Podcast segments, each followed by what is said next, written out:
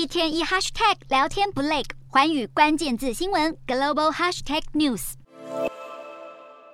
共产党下台！共产党下台！习近平下台！习近平下台！中国各地的反封控示威持续延烧，上海抗议群众怒吼着要共产党跟领导人习近平下台。从上海、北京到南京、四川、武汉，都传出有警民对峙，甚至是肢体冲突发生。大学院校的学生为了躲避当局的审查或追缉，举起了白纸，表达无声抗议，不要极端式的封控，要自由。民运人士王丹发表看法，认为民变已经发生。如果北京当局采取暴力镇压，调动军队开枪，那么原先遥遥无期的中共垮台，这样能改变世界的大事就会发生。民间出现罕见抗争，当局目前的已知应对又是如何？有镜头捕捉到官方把示威地点的路牌直接扛走，疑似是要掩盖抗争地点。还有法新社观察发现，二十七号的世界杯足球转播中，中国中央电视台的体育频道把球迷没戴口罩的画面一一删减取代，似乎是想避免开放喧闹的世足赛激起中国民众更多的反抗意识。国际社会也开始关注中国的群众抗争，